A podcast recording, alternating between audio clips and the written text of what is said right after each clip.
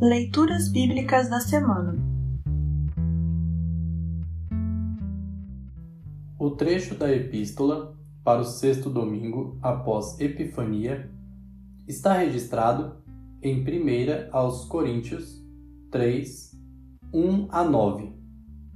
Para compreender melhor este trecho, ouça esta breve introdução.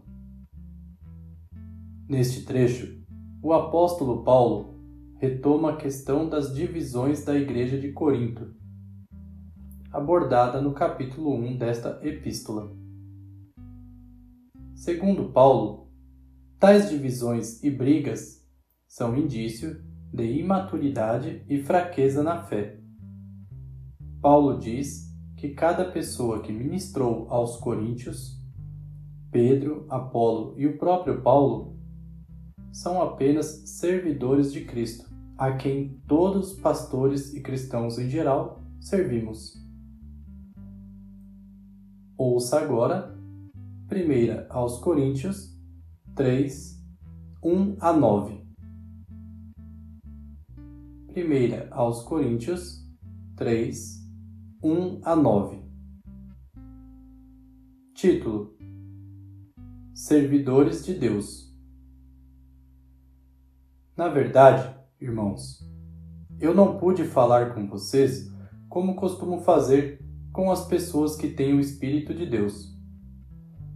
Tive de falar com vocês como se vocês fossem pessoas do mundo, como se fossem crianças na fé cristã.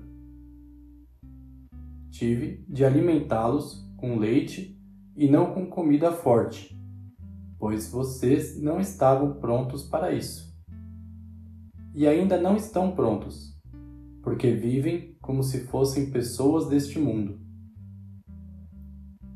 Quando existem ciumeiras e brigas entre vocês, será que isso não prova que vocês são pessoas deste mundo e fazem o que todos fazem?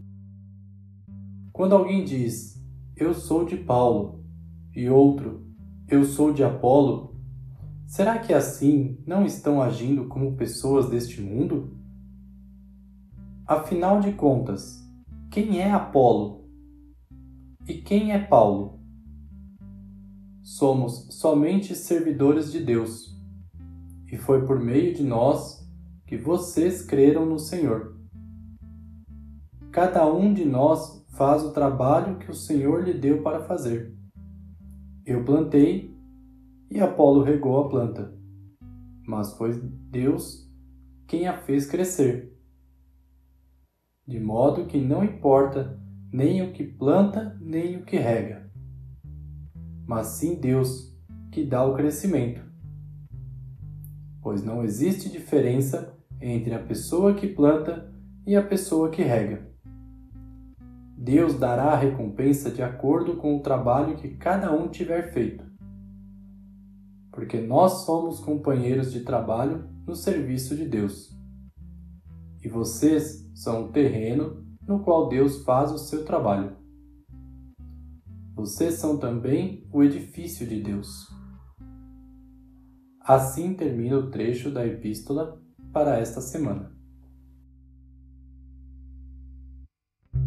Congregação Evangélica Luterana Redentor Congregar, Crescer e Servir.